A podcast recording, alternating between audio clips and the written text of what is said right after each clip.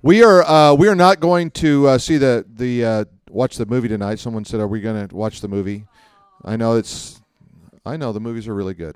They really are good, but we had a lot to do tonight, and we wanted to make sure that we used our time as wisely as we can. So here's here's how the rest of the night's going to go. I'm going to have Lucinda come and uh, share. Um, Tammy came home just thrilled by whatever you did last night, and so I don't know what that was, but we are more than thrilled to, to have you come and be a part of this. And then uh, when she's done, we're going to have Jared come and take whatever time is left, and this time he really can go till the end, all right? Um, so we just want you to to, uh, to to bless what we do here, and and uh, you just do really do bless us. So we're thankful for you, uh, very very much. Um, and you know, just uh, kind of going back, you know, um, because this is the last night you'll be able to kind of see them. You might catch them on Sunday, then they're going to be gone, and you're back like what, mid March or something, or end of March. End of March. Okay. So, but if you're going to South Africa, you're going to get to see them. How fun is that, right? Isn't that awesome?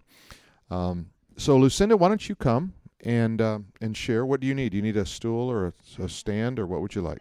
Okay. Can you welcome her?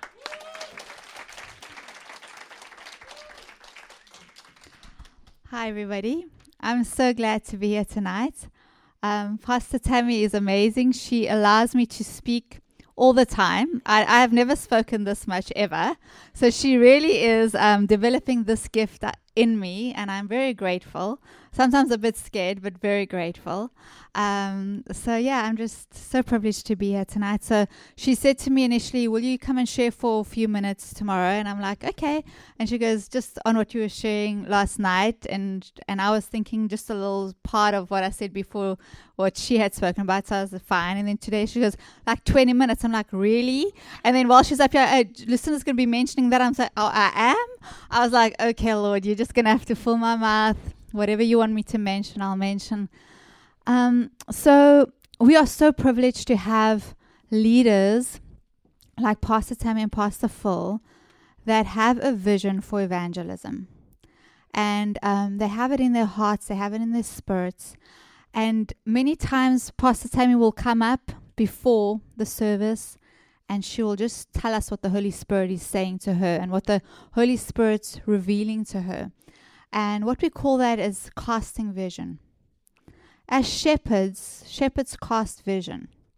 Now, when she tells us that the Holy Spirit has told her something, and we like think, wow, that's great, Pastor Tammy, you run with that. I really hope that you give them eternity for Christmas, this Christmas. Come and tell us about it, Pastor Tammy. No. What she's doing is she's casting vision. She's challenging us. And we have to be alert in our spirits that we catch the nuggets of what she's saying. And when we've caught it, to go and pray it. Because unless you're praying something, you're not going to do it. So in the mornings, if the Lord has said to his church through, through the shepherd, give them eternity for Christmas, then you've got to say, okay, Lord, what does that mean for me? I, I haven't got that in my spirit yet. It's in my mind. Okay, so now I've got to pray it until it's in my spirit. My husband's amazing. He's He he loves um, telling me about measurable results. He's like, okay, you've been to ten conferences. How many people have you led to Jesus? So he's like, I'm sick of conferences. These churches are having so many conferences. But how many people have we led to Jesus? So my challenge to you today is, can you lead one person? Can you give somebody, one person, eternity for Christmas, this Christmas? Would you make that your goal? Instead of just sitting in the pews, we, we're coming to church. No, no, no, we are the church. We are the church. Can we say measurable results? Can I measure my results and say, Lord, can you give me one? Can I lead one? Take somebody out of darkness and lead them to light. And for some of us, it's intimidating to share our faith. You guys might think it comes naturally to me, or naturally to Jared, or naturally to Pastor Phil and Tammy. It doesn't. Every time you speak to somebody, you're putting yourself out. I mean, they can reject you. So it doesn't come naturally to anybody. It's supernatural. You've got to step out in faith, right? You've got to rely on what? On the power, the Holy Spirit, resurrected power within you. To speak not out of your mind, verses that you've learned, but out of your spirit man. Because that which comes out of your spirit will speak to their spirit. So when I was living in London, I was being discipled um, by a lovely girl, Australian girl, and um, we were very evangelism focused. Our church was on the streets nearly three times a week. On the streets of London, they would do evangelism. There'd be some cell groups um, on the streets. But I was a I was a banker at that stage. I was um, in banking, and you know, I love church. Give me a responsibility in the church, but I'm not going to the streets. So my my cell group leader says, "Hey, this week we're going to go out to the streets as a cell group," and I'm like, "I'm not. I'm not called to do that. I'm sorry. I'm not forcing my faith on anybody." That was my misunderstanding. I didn't have a revelation. You see, I didn't have a revelation that when you s- share by the Spirit, you give life. It's not about forcing anything. When you speak out of the Spirit, man, there's change. So anyway, so she said, "No, we're going." And I'm like, "Oh, I really don't want to go. It's not my thing." She says, "Just come. Give some, give some coffee to people." So anyway, we're on the streets and I'm starting to get excited. We start praying for people. People start weeping. And I'm like, wow, this is exciting. This is really, this is not what I expected. I thought I'd be really scared, but I'm I'm really enjoying this. And so she said, just pray with people. And, and then the next step was, okay, these are the flyers. We're going to give it to people. So here I am. I've got the flyers. I'm like sheepishly giving to somebody. "Hey, Jesus loves you." And I'm like, you know. And the Holy Spirit says to me, "Lucinda, if it's not by faith, there's no power. If you're not saying what you're saying by faith, through your spirit, man, it won't be effective." You see, as Christians, we can't live out of here, the mind, what we've been taught. We've been taught lots of things here by Pastor Tammy, Pastor Phil, Jared. But unless you're operating here from the Spirit, there's no life. So whatever I do, I have to do by faith. Even if you say one line and if that's all you can start off with. So I would take the full and say, "Okay, Holy Spirit, I'm I'm with you. I'm I'm going to do this thing." So I, the next the next two guys that come past, I say, "God has a plan and a purpose for your life." Now it's coming from my spirit. Because you see, God had a plan and purpose for my life. I had seen him take my life and change my life, transform me. Now I'm saying by faith, what he did for me, he can do for you. And within two minutes, two seventeen-year-old boys on the street of London received Jesus. A miracle. English boys, they don't know about Jesus. They don't desire Jesus. Well, that's what I thought. But they both willingly surrendered their lives to Jesus. Why? Because I was obedient to the Holy Spirit. And yes, although it was intimidating, I said, "Okay, I'm taking a step of faith. And I'm speaking from my spirit, man." So on Sunday, we are going to be here. It's going to be festivities. And again, we're being challenged. We're always being challenged by Pastor Phil and Pastor Tammy. They're telling us to go to supermarkets and share the gospel. And on Sunday, we're going to have an opportunity. And if you're scared at first, why don't you team up with somebody? Say, "Hey, you know what? It's my first time. And I am a little bit scared. Do you mind coming with me?" And, and we'll kind of bounce off one another. Well, you see, that's what the body of Christ is for. We don't have to do things on our own. In the beginning, we can kind of leverage off one another, learn from one another. So if you're thinking, "I'm not coming on Sunday night because there's no ways I'm going to share my faith," why don't you take a step of faith and say, "Lord, please will you help me? Help me to take that first step." Well, that was my first step in London when I went onto the streets. After that, I was hooked. I was completely hooked because I realized that it's not f- faith in Lucinda and her ability, but my whole reliance was on the Holy Spirit. The resurrected power of the Holy Spirit within me was using me. a simple vessel that didn't always know what to say, but I knew that, Lord, you fill my mouth with words. I don't know. I'm not going to have some intellectual debate with people. No, I don't have the knowledge about anything, about religion, about if the guy's a Muslim, which I don't know anything about your religion. All that I know is that Jesus loves me, and that what he did for me, he can do for you. See, it's not about intellectualism. It's not about winning an argument. When people start arguing, I'm like, sure, I don't know anything about all of that. But let me tell you what Jesus did in my life. You know, as I shared my faith more, the Lord would teach me, hey, I didn't call you to win an argument. I just called you to share my love, share my truth. And so when people would enter into arguments, I'd like, hey, you've got a valid point, you know, good point. But, but let me just sh- share with you. Let me just pray with you. So it didn't become about me. Or about me winning the argument, because sometimes, like, I remember one day a Muslim guy came to me in, in the bank I was working, and he said to me, what's the difference between your faith and my faith? And I said, well, I don't know much about your faith, but I do know that Jesus loves me and that he speaks to me. And he said to me, you sound crazy, you sound like Joan of Arc. I'm like, well, what happened to Joan of Arc? He said, well, she said that the Lord told her to go into battle, and she won this battle. And I was like, sure, that sounds like the Lord. It could have been the Lord. But, you know, I wasn't trying to have a lot of scripture or anything. I was just sharing with them as the Holy Spirit gave unction, and being obedient. And that's what the Lord wants you to be. You are not me. You are not Jared, and, and you're not Phil. You're not Tammy. You're yourself. And, and you can be in places where we can't be. And you can just be yourself. You don't have to try and perform. When you share the gospel, don't try to perform. It's not about performance. It's just about allowing the Holy Spirit to speak through you. And when you feel like you're done, you don't have to say anything more. You've said what the Holy Spirit has told you to say. Okay, now what are you doing? You're trusting in the Holy Spirit to do the work. And so in the book of Acts, we see that when...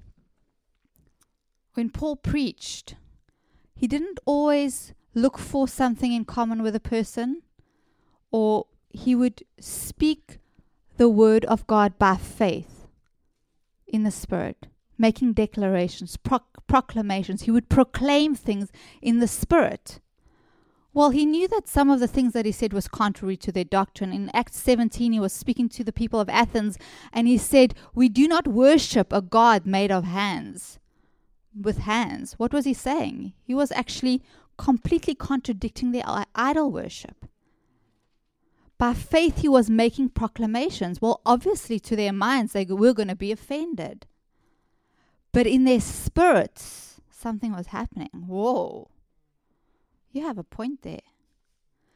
And so they might not have received Jesus when he preached that, t- when he, you know, and heard it the first time. But something was so... Whoa. When somebody speaks to your spirit, there's an eternal effect. And that's what you guys are doing. When you speak in the spirit, you have eternal consequences. Well, that person may give their lives to Jesus, and we pray, and we are going to be praying that the Lord gives you one at least that you t- bring into the kingdom. Remember, measurable results. We want to come back with saying, I... led my one person. But there's some people that you're going to be sowing seeds, but you're speaking to their spirit man. Know that that seed will never, ever return void. Never. And so we do it by faith, by faith, speaking the word. Yes, sometimes you're going to say things that are going to offend, or they're not going to fit well with that person's religion. I have um, a group of ladies from Asia that I disciple. When I say disciple, it's an English lesson, but we do completely just Bible. So um, basically the English lesson is, if there's any words in my Bible lesson that you don't understand, ask me what it means. So that's kind of what we do. So they're all from an environment where they're completely unchurched. And, uh, you know, I first did a few parables, and, and then I said to the Lord, Lord, you know what? I don't want to do moral messages. I want to make disciples. And so... I spoke about repentance and what that means, and that there's only faith, there's only salvation in Jesus. And it's only when you put your faith in Jesus that he can allow you into heaven. It's not about your good works, because I'd say to them, like, um, you guys have learned, why would Jesus let you in? Well, I'm a good mom. Well, um, I read my Bible, or um, I, I go to church, or, you know, or, and I was like, no, it's by grace and only by trusting in Jesus. That's the only way. And it wasn't as friendly after that. You know, they were a little bit uncomfortable, but you know what? I've spoke to their spirit man, and I've sowed the seeds of truth. And I don't want to just have good messages about a good God. I want to have true messages where lives are able to be changed. And so my challenge to you is make yourself available. You, it might not be in your personality. You might say, oh, well, I'm a little bit shy. I'm a little bit... Well, when the Holy Spirit comes upon you and is within you, personalities change. When you get the word within you, study the word for a month and you'll see your whole personality will completely change. Because what's in with, within you will just come out. It will just come out. And in love, you'll be able to be the salt and the light in a world that needs truth. We have the truth. Our conversation has to be seasoned with truth all the time. The Word of God. So um, one of the other things that Pastor Tammy wa- wanted me to share about is will, willing. You can't will yourself to do anything. It has to come from the Spirit. When we give our lives to Jesus, we are born again. His Spirit, His seeds of greatness are put within us. Now, we have a powerful thing called the will. And the New Age teaches this. If you will something, if you will something, it will happen. But we have a more powerful thing. It's called supernatural. When you place your will and you submit it to the power of God, now you're not willing anything. I will, I will, I will. I will stop sinning. I will, will, will, will, will. I will pray. I will read my Bible. No. Now you submit your will. You say, Lord, I don't like reading my Bible. It's boring. But Lord, I submit my will to you. Please give me a love for your word. Lord, I'm going to start reading and I'm feeling bored a little bit, but I'm going to press in and I'm going to just believe that you're going to help me and you're going to teach me to have a love for your word. What are you doing? You're submitting your will. So now there's transformation from glory to glory. From glory to glory. So don't will yourself to do things because you're not going to be able to do it. Your will is only that strong. And yes, the will is powerful. There's a certain limit, level of truth to this New Age religion thing. But there is not abundance in that. When you access God's abundance by put, submitting your will to a supernatural God, you will see supernatural things happening. Not in your life only, but in those around you. Because of the grace of God, not because of you. And when you fail, well, it's not that bad because you can say, well, Lord, forgive me and thank you that I can submit my will to you again and you forgive me and that it's always been about you and never been about me. So it's always focusing on Jesus, the author and the finisher of our faith, the one that enables us to be holy. We cannot be holy of ourselves, but the Bible says, does say be holy for I am holy. That doesn't mean that we can live in sin. No, what does it mean? We access the power within us by faith. Amen. Yeah.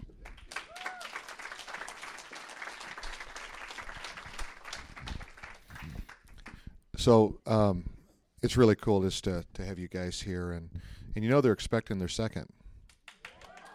Right? Yeah, and when's the due date? Uh, eighteenth of May. eighteenth of May.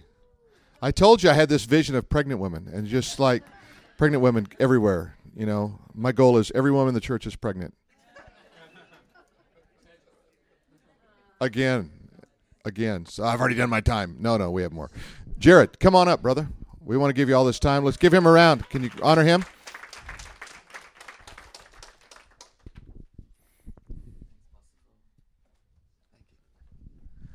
Are you happy? Yeah. Amen.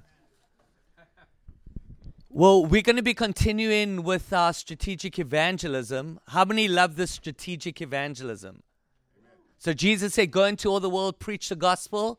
So as a lifestyle, like what we've been sharing tonight, you you witness to the, your next door neighbor, you witness to your friends, you witness to your family members, the person at Target, the person that the Holy Spirit leads you to every day. But just to recap, we're also going to have a strategic evangelism initiative in the church, amen, that's going to be set up. So we are now on number nineteen, which is media. So how many agree people in the media world need to be reached for Jesus? Wouldn't it be amazing if the the leaders, the board members, the owners of A B C, C B S, N B C, Universal Studios, Disney, uh, Fox, all, all were loving Jesus and serving Jesus? Amen. Imagine how they could spread the gospel around the world. Well, that needs to be the goal. Amen? Amen. Don't you want to see those movers and shakers coming to Jesus? Well, the only way those leaders of those networks are going to come to Jesus is if we tell them about Jesus. And it's not impossible for them to get saved. If the Apostle Paul can get saved, if gangsters can get saved, if movie stars can get saved, we can see those top leaders get saved. And when they get saved, and uh, all the creative people in the organization come to them with wacky reality shows or perverse T V shows, guess what's going to happen at ownership level, chairmanship level, managing director, C E O level? They're going to shut those things down. So we have to have a strategic initiative to reach people in the media world. Now, Billy Graham, as I shared a few weeks ago, I can't remember when, but when he was thirty-one years old, he had a crusade in Los Angeles, and it was a two-week crusade. Uh, he was invited by the churches of L A. They put up a big tent, and all Billy had was fourteen sermons. So coming to the end of the the, the, the fourteen nights, he was ready to finish it, uh, but the crusade committee said, Billy, won't you consider, you know, having a thing carry on? And he said, okay, if there's a sign, the Lord gives me a sign, we'll carry it on. And what happened was the top uh, radio presenter in Los Angeles on the West Coast got saved. And uh, his wife kept saying, Billy Graham, you've got to come to this crusade. Billy Graham's preaching, Billy Graham's preaching. Eventually the wife nagged him so much that he came to the crusade, he heard the message, and the, fol- the following night he said to everyone who listened to his radio show, uh, you know, Billy Graham, I'm going down there and I'm going to receive Jesus. So because he got saved, uh, it created a huge buzz in Los Angeles. It's like, who who some of the top radio guys? It's like uh, Seacrest, you know, R- Ryan Seacrest. So it's like Ryan Seacrest saying, you know, there's this guy and he's preaching and I've heard his messages and tomorrow night I'm going to walk down and receive Jesus. Well, all the Seacrest followers will be there that night and it will create a buzz. So that's what happened with Billy. But what was also amazing, he asked for another sign and a few more famous people started getting saved. And then it came to like week four, round about there. And like now he'd exhausted all his sermons and he, he, he was contacting his evangelist preacher friends around the country, borrowing sermons, literally. And his father-in-law was like a scholar of note and, and he was helping Billy with sermons. And so round about week four, he was ready to pack the crusade in and move on. But what happened was William Randolph Hearst, who was the top media tycoon on the planet, who owned all these magazines and radio stations, it was rumored that the lady who worked for him was going to these crusades and was telling William Randolph Hearst about the crusade. And he, you know, never even met Billy Graham. Billy Graham, you know, never even met William Randolph Hearst. But William Randolph Hearst Uh, sent this memo to his media empire, puff Billy Graham, promote Billy Graham. And what happened round about week four was hundreds of reporters started coming to the crusade, and, and that's what really detonated, so to speak, or cata, catapulted Billy Graham's ministry around the world. So in that same spirit, I believe that the Lord wants to touch the William Randolph Hearst of the world, And and not just the bosses, but on every level. So we as a church, the Body of Christ Influence Church, we need to pray for the, the leaders of, of media, radio, T V, uh, the film companies, the the different media outlets, that they can get saved. If you know some of them by name, We pray for them by name. If the Lord opens a door for you to have lunch with any of them or coffee with any of them or you related to any of them, we need to have a, have a plan and a strategy to reach them. Amen. Um, number twenty is theme events. So what is happening on Sunday, I would consider it a theme event. So a theme event is an event that you establish in with the intention of reaching people for Jesus. So there are some seasons that are great for theme events. Christmas is a wonderful theme event because even non-believers are open to the gospel. Easter is a great theme event because even non-believers like want to go to church at least once a year or once every few years. So that's a great opportunity uh, to reach non-Christians uh, having a theme event. Uh, how many remember the millennium, you know, when when a, the year two thousand? Y two K, whatever it was called. Everyone was scared to go on the aeroplanes. And well, in South Africa, uh, they had a world thing for, for uh, it was called like the millennium event. And what it was was all the countries around the world that as soon as it hit midnight, they, they would highlight that country uh, and all the festivities. So in South Africa, Durban was nominated. Durban's a city in South Africa, was nominated to have this massive millennium uh, event. So they put up like a massive stage. I mean, a gigantic, probably the same size as this, you know, whole room, you know. Mega sound systems, and they were going to have fest- festivities on the beachfront in Durban. So the Lord dropped it in my spirit to do something, you know, during the millennium event. So it was so wonderful. It was given to like a big production company, whoever it was, and and they so happened to have their head office in Johannesburg, in Rosebank. So I did all my research, and I got the appointment with the the, the guys that were going to run this thing. They were from France, and, you know, like top producer. I mean, they do huge events around the world. So, so I had a whole proposal for them, and I was like, Lord, if you pull this one off, I'll I'll really be impressed. My faith will go to a whole no- another level. So I said to them, gentlemen, because uh, they they had a they were having a ten-day festival on the Durban beachfront. It's called the Golden Mile. So I said, you know, wouldn't it be great to do four days with a gospel theme? Because, you know, over Christmas, just before New Year, a lot of people are into, to, you know, gospel, and South Africans are very, you know, we, we look to things like the gospel and a lot of Christians. And I didn't tell him seventy percent, you know, it's all the cults put together, but, you know, we're, we're a Christian nation. And, um, and, and you know what? They agreed to it. They allowed me and my team to, to have those four days. And, and they said, no, but we're going to have to charge you. And I thought, okay, that was the, the hook. I mean, they're going to charge a fortune. I think they charged like five hundred dollars. So, I mean, for four days with this massive stage, massive sound. So all I had to do as the The organizer for the four days was present gospel bands. So I got a whole lot of gospel bands to come down to Durban, and we preached the gospel three times a day during the festival. And hundreds and hundreds of people got saved. And what was so great, the main stage, the sound system was linked up to the whole, like a whole mile. So while I was preaching, all the speakers along the Golden Mile, people were hearing the gospel. So if I didn't take that initiative, it wouldn't have happened. So we have to be purposeful in reaching people with the gospel. Like I've shared with you before, uh, the, the inner city of Johannesburg, Joubert Park, the Lord put it on my heart to have an Easter festival.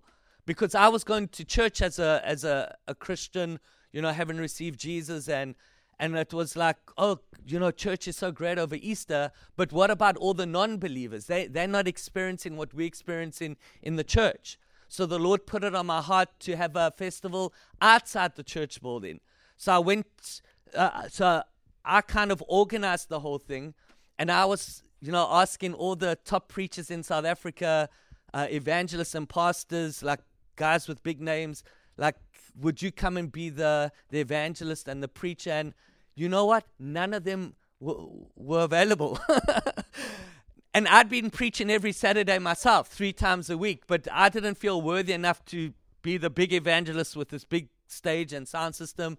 So I said, Lord, what am I going to do? None of these guys are willing to preach. And the Lord said, will you be the evangelist? And that's what kind of got our yearly festival going, where at its peak, we got up to twenty-five thousand people in a single service. So, so if we didn't take that initiative, it wouldn't have happened. Um, another kind of a theme event which I'm excited about, and this can really work for any single person that's here, is our neighborhoods. So our neighborhoods need to be reached with the gospel. So some theme events that I've done is putting together a salvation pack. So salvation pack would be a C D or a D V D and a book. So when we were in Cape Town doing our campaign a few years ago, we did all the schools, we did some crusades around Cape Town, but I also put together a salvation pack and we bubble wrapped it in case it rained, and we dropped it off at a thousand homes.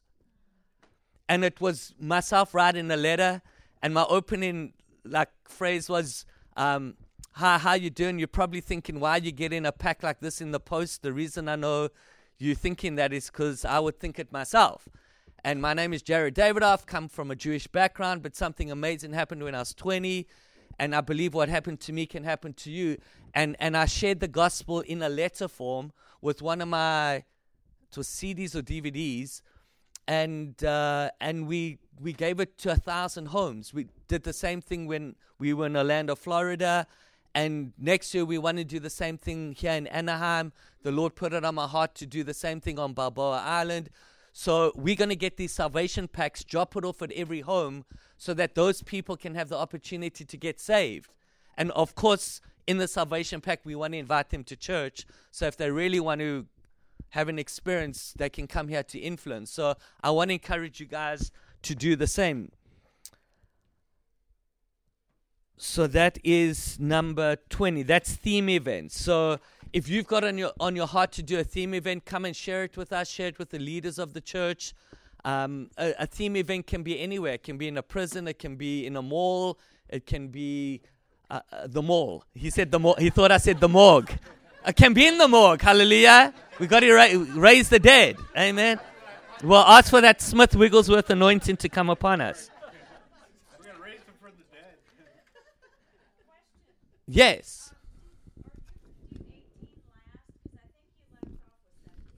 Oh, really?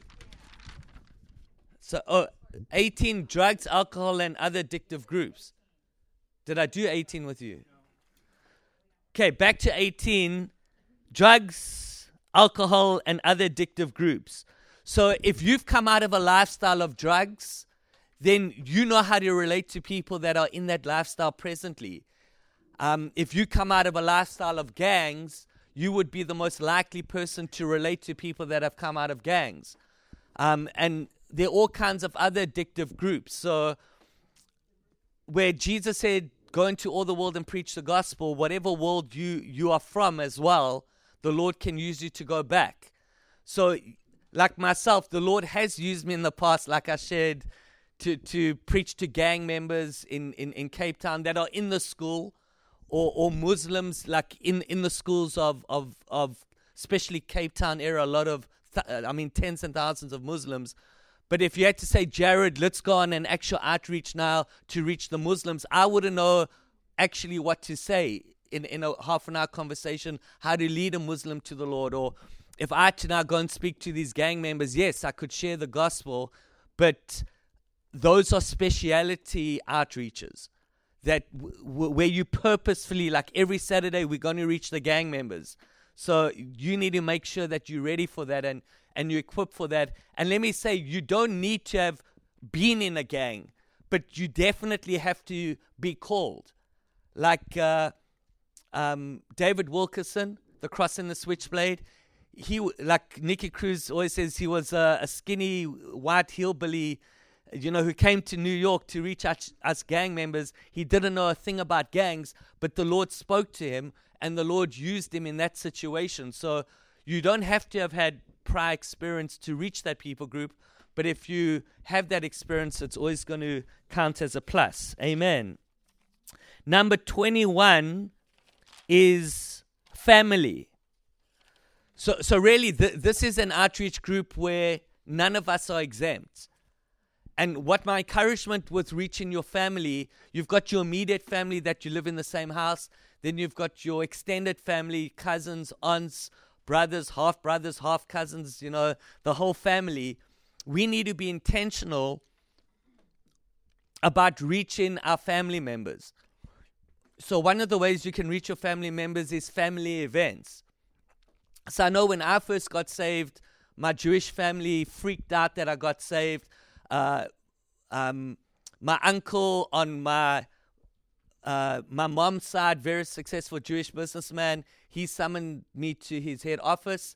He had about thirty uh, stores, um, uh, photographic and and uh, what's equivalent here, like Best Buy, like a Best Buy kind of a thing. He was like the biggest in South Africa. He had thirty stores around the country. So he summoned me to his head office. I'm twenty years old, and he tells me, you know, what a disgrace I am and what an embarrassment I am. And and and he kind of said, you know, you you you kind of like uh, a failure kind of a thing. And and we had a very good relationship. And I said, well, Uncle Stan, you know, do you ever want to see me again? He said, you know, when we have family functions, for the sake of your mother, you can come, but you better not uh, tell anyone about Jesus, you know. So so, so it was tough, because now you arrive at the family function and people say, so Jared, tell us, what are you up to? What are you doing? Well, I'm so glad you asked. So I would I would kind of tell them. So I made a point in in, in, in kind of ticking off which cousins I'd witnessed to, which uncles I'd witnessed to, which aunts I'd witnessed to. And the ones that I didn't get to witness to one-on-one, I sent them one of my D V Ds where I preach on the woman caught in the act of adultery. So I sent them that D V D, which shares my Jewish testimony, and a, a gospel letter sharing how Jesus came into my life. So I just want to encourage you guys to do the same. Be intentional about sharing the gospel with your family members, especially those that live with you. And those that live around the country, get a, get a good salvation book, uh, you know, a testimony book of someone, or uh, one of Pastor Phil or Tammy's messages on, on salvation, or, you know, find a good product um, or a good salvation thing that's going to relate to them and send it to them. And maybe write your own testimony, make some photocopies, uh, make it personal, like Dear Cousin Jack, and then have your whole testimony and then personally sign so, so they can see you took the time to actually reach them. Um, especially some relatives that you feel intimidated by, that you don't actually, at this moment in time, have the boldness to, to witness to them one-on-one. They need to be reached. I mean, they could die and go to hell in the next month. So we can't take this uh, lightly. And the other thing with family, like when I first got saved, you know, it takes time to to be transformed, to become like Jesus. So uh, it doesn't mean that y- you're like a perfect Christian. So some of your relatives might find it uh, hard to, to, to hear the gospel from you. And I know I always used to tell my sister, like, you, you know, I, I'm not perfect, but I'm perfectly forgiven. So that can be a good line that you can use with your family members, because they knew know what you used to get what you used to get up to when you were a teenager, because you got up to mischief with them, you know, and you did bad things and whatever, and that can be part of your testimony. And even now, you may not be this amazing Christian person, because uh, we're all like a work in progress. But say to them, you know, I'm not perfect. I'm perfectly forgiven. And that's why Jesus is in my life now. He's helping me to overcome these these areas in my life. Because you you could be working minimum wage at McDonald's, but you've got peace in your heart. Your cousin's worth seventeen billion dollars. Now he's going to be thinking like, you know, who are you to speak to me? Look how rich I am. What have you got? So so so you can use uh, those kinds of different techniques to to reach your family members. Um. Number twenty-two is my workplace. So this is probably the most challenging, because these are people that you're with every single day. But the Lord wants us to reach people in our workplace. Um, my mother used to work with a, a, a, a, la- a young lady Uh, my mother used to be a bank teller for like twenty, thirty years, and she worked with a, a Christian girl because um, her father was security in the church that I went to. So, I, you know, I knew that this girl was in church and I kind of, I thought, loved Jesus. And I always used to say, like, have you been, have you witnessed to my mother? Have you witnessed to my mother? And, like, she never took the time to witness to my mother. And I, I was a little bit irritated. It's like, come on, you work with my mom. You know, my mom's Jewish and she needs Jesus. This was before my mom came to know Jesus. And then I found out that this Christian girl was actually stealing money from the bank. So thank God she didn't witness to my mother, you know. So what I'm saying is, if you if you the if you arrive late for work and you're the first last last to arrive at work and the first to leave and you don't do your work and you got a terrible reputation at work, I'd say witness, but f- first clean your life up, you know. Become a become a good staff member so that people will at least respect you and listen to you. Now, if you're really an amazing staff member in your company, you know, people will naturally respect you because of your work ethic, and it, it will be so much easier for you to actually speak to them. Another thing when witnessing at work, don't do it during, like, work hours. Don't steal time from your boss, so to speak. So try to witness on a tea break. Try to do it during during lunch. Do you guys have t- some of your, like, tea break? Don't you guys have a tea break? Okay. Coffee break. Okay. Lord, help me. I have to preach Ameri- in American. Uh, and, and, and, you know, if the Lord really moves at ten forty-three and now Johnny's open and it's not your tea, your coffee break or your lunch break, and you spend an hour witnessing to Johnny, but you had work to do, you know, work e- overtime. You know, let's not steal from your from your boss, so to speak. Um, another thing with when sharing at work is it's sometimes good to get away. So, so you know, invite that person for lunch. Say, hey, Johnny, I'd really like to take you out for lunch, and um, and I've got something amazing to share with you, and take them away and sit down with them and be intentional about sharing the gospel with them. So so Johnny might be someone that you've, you've been working with closely. You know, you've been working with Johnny for a few months or a few years, and You, you're like buddies, you know, so it's not a total stranger, but you've never really taken the time to say, you know, Johnny, if you were to die today, do you know if you're going to go to heaven? Why must God allow you in? I just want to share the go- some good news with you, and you actually share the gospel with them. And if it's done in the right tone, you're not going to offend Johnny. Johnny's going to be grateful that you took him out for, for lunch, you know. And um, but we need to be intentional. How many saw the show Aaron Brockovich with Julia Roberts? If you haven't seen Aaron Brockovich, it is the most incredible movie um, because uh, she got to know everyone's name in that town. There was like hundreds of kids that got infected with different diseases, and and she was uh, the lawyer's kind of assistant, but she took so much time to learn everyone's name, and that really counted a lot in the community. So so the same way she had everyone's name and she knew who everyone was, you can be the same way at work. Get involved in people's lives to a certain degree if you can, and be intentional about targeting them to, to share the gospel with them, okay? And you can even come up with a list with the five, ten, fifteen, twenty people you work with. Uh, pray for them by name. Thank you, Father, for John, for Susie, for Mary, for Abraham, for Isaac, for Jacob, for... for Paul, for Peter, for Matthew, Mark, Luke, and John, whoever. And, and and bring them before the Lord and say, Lord, thank you for open doors to share the gospel with them.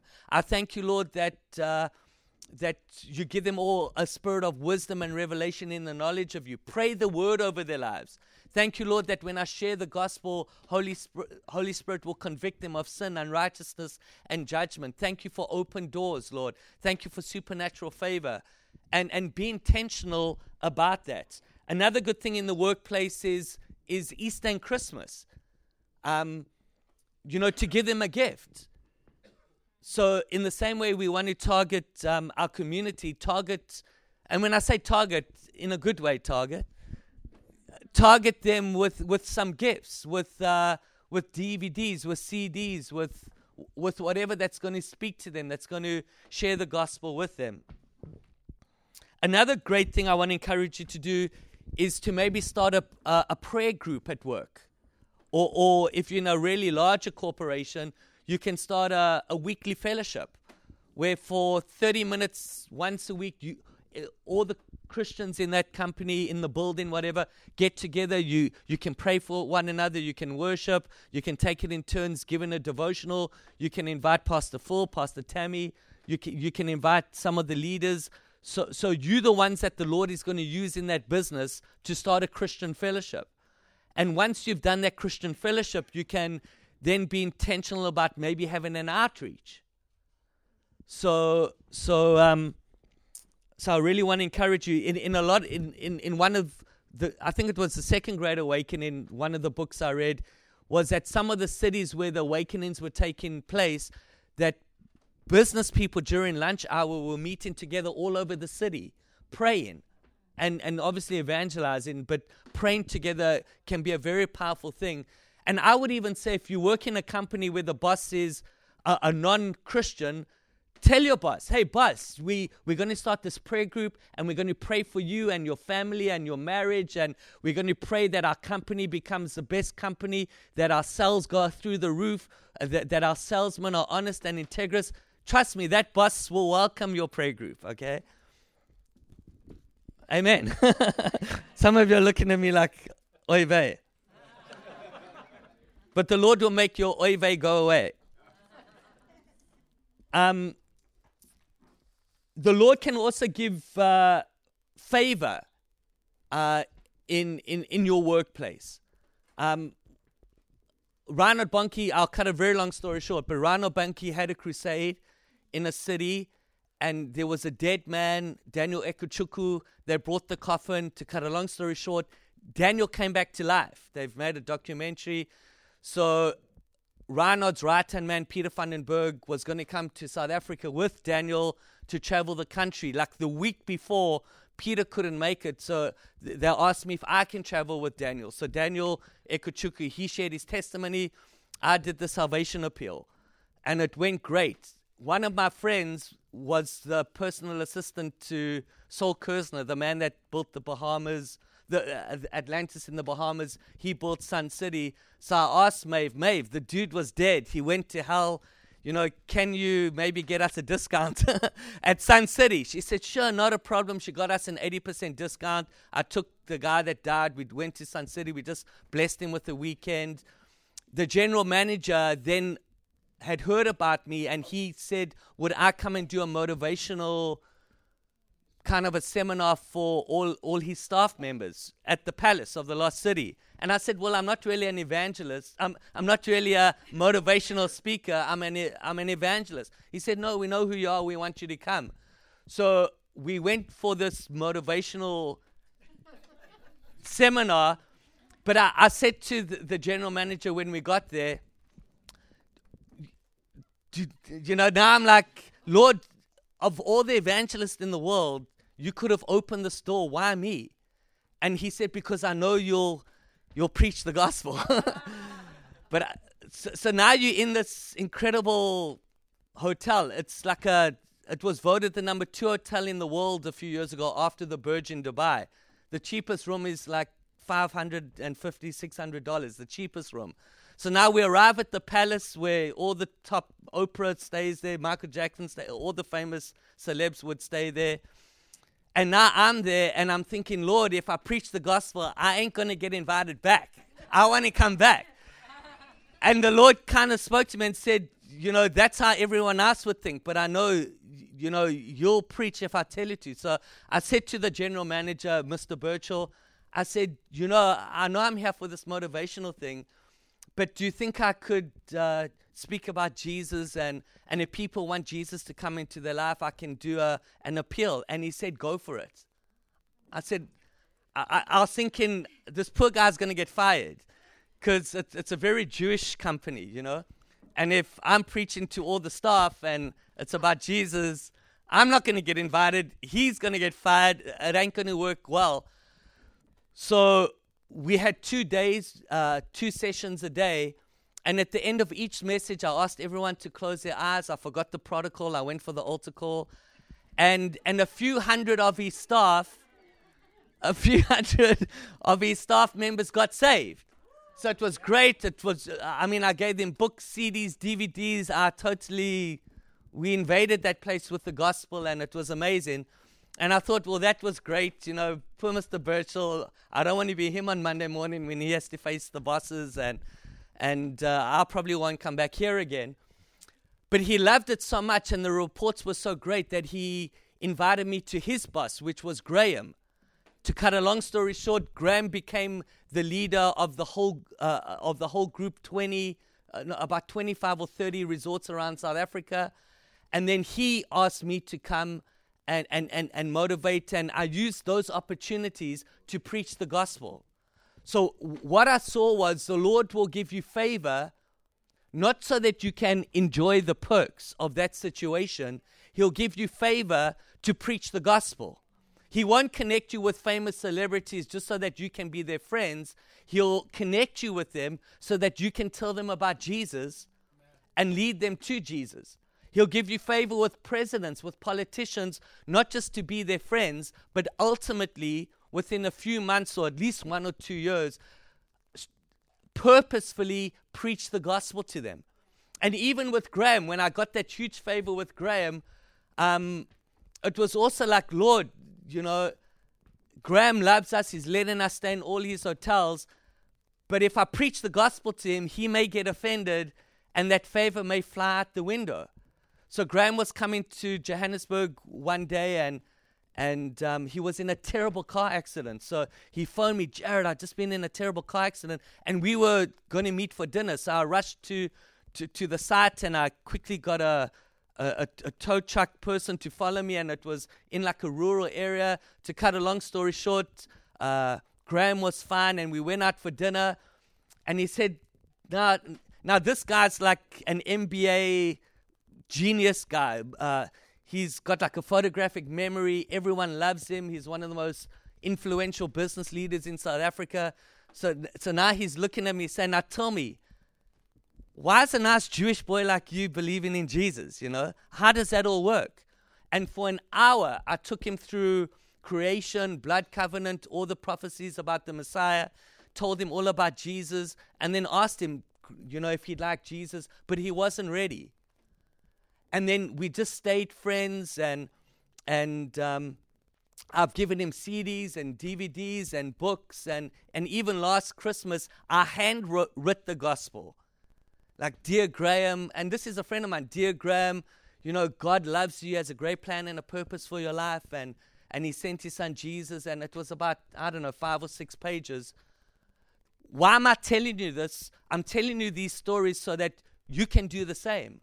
I'm just telling you what I've done, and uh, copyright means the right to copy, okay? As long as you copyright. So, so make sure you copyright. So the Lord will connect you with influential people, with, with down and out people, with up and out people, with all kinds of people in your work, with the sales guys and this guys and, and, and all kinds of people, ultimately so that they can get saved.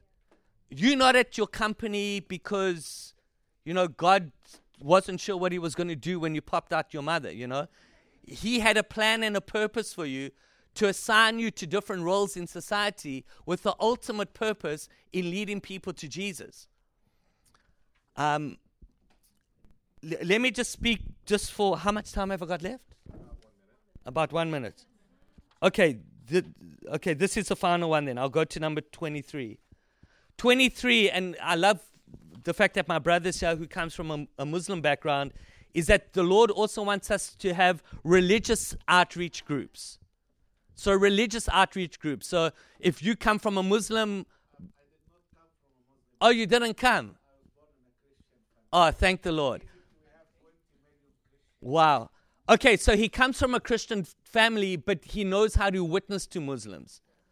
Uh, you may come from a Jewish family, so the Lord will most likely use you to witness to a lot of Jews. Whatever religious background you come from, as long as you know that religion almost inside and out, the Lord can use you to go back into those communities to get those people out of the kingdom of darkness and into the kingdom of light.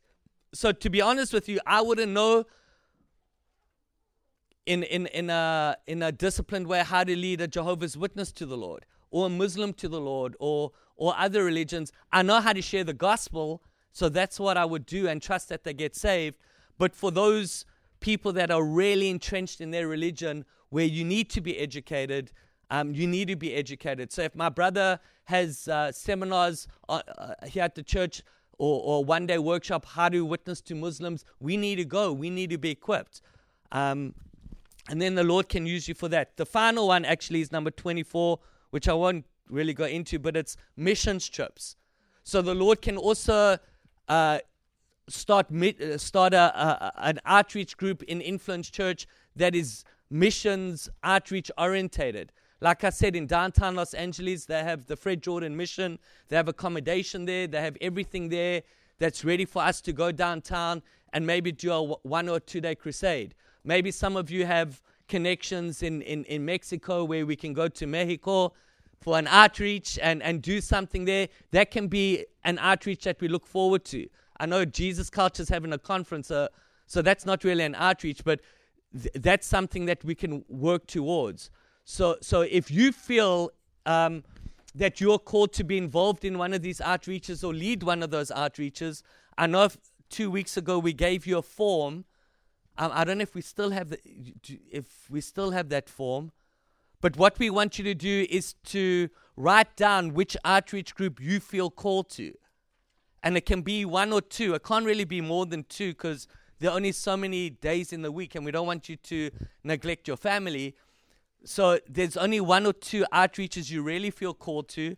And if you feel that you're called to actually be a, one of the leaders in that outreach group, we want you to mark it as well. So that in the next few months, especially when we get back from South Africa at the end of March, beginning of April, we can start to set up these different outreach groups, have strategy meetings. Okay, the, if it's the hospital outreach team, let's get a map of Anaheim and, and the whole area and strategically see, okay, where we're going to reach. Then your team goes out and strategizes and and and and ultimately all of all of you guys are going to be the the real leaders of these outreach teams, and then we'll naturally open it up to the congregation. So if Sister Susie has a real heart for for going to hospitals, she can join the outreach team. If Brother Jack has a real heart for reaching the business community, he can reach the business community team. So, so ultimately, we want everyone in the church to be involved in one of these outreach groups. If some people really don't want to be involved in all, in any, then at least we want to encourage them to at least reach the people that they live with and the people that they work with. Amen. Amen. Thank you, Pastor Phil.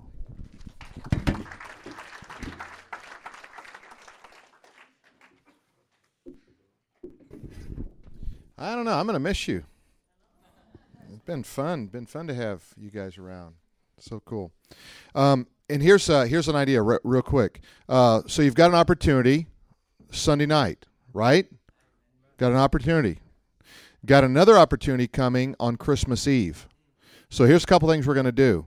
We are going to have two Christmas Eve services, three and five o'clock. Prior to that, we're putting twelve thousand door hangers in the area that's going to announce the Christmas Eve service and going to have the plan of salvation on the back. Okay? So what we want you to do is we want you to realize that if you bring somebody here, we're going to give a gospel presentation. We want you to know there are going to be people here because they're going, Christmas Eve, why not? You know, let's go right down the street. And you're going to be here and you're going to, so we want you to talk to people, okay, to get them here. And then when they get here, we want you to talk to people. Just remember, take these, everything we do is is not just so you go, oh, that's cool. I'm glad Jared's doing that. It's so you do it. You get to share. You get to, because I promise you this, once you lead one person to Christ, it, it's gonna, it's you're gonna be hooked. You'll be totally hooked. Go, I gotta do this again. I gotta go lead somebody to Jesus, you know? And think about it. They're in eternity because of you. Think about that. They're in eternity because of you. That's pretty crazy stuff, isn't it? That's like as crazy as having a baby. You know? I mean, that's like, if you think about having a baby a while, it gets crazier, doesn't it? There's there's humans living inside of you. I mean, it's alien world altogether, isn't it? But enough of that. Um, okay, enough of that. I could go on for weeks on that subject, but let's. Uh, we're gonna. Here's what we're gonna do. We. Uh, some of you want to go to South Africa, uh, or thinking about going to South Africa. Want to get more information about that? We're going to ask you to stay in the room if the, if you fall into that category. I'm going to pray. If you don't fall into that category, and you're hungry and want to go home and have dinner, then you're you're free to go. Okay. So please stay. If you want to go to South Africa, I'm going to to uh, have a prayer, and then uh, we're going to go. And you might want to grab a chance to just say, uh, uh, see you in a little bit to uh, Jared and Lucinda before uh, they leave as well. Okay? So let's pray. Heavenly Father, thanks for tonight. Thank you, God, for all the great words we've had from um, uh, from Tammy, um, from Alec, from uh, Jared, Lucinda, Uh, from Nathan, and God, from just the testimonies we've heard from like Maria and and all the great sharing that's gone on. May we just be fired up for Jesus, in whose name we pray. Amen. God bless. Have a good night.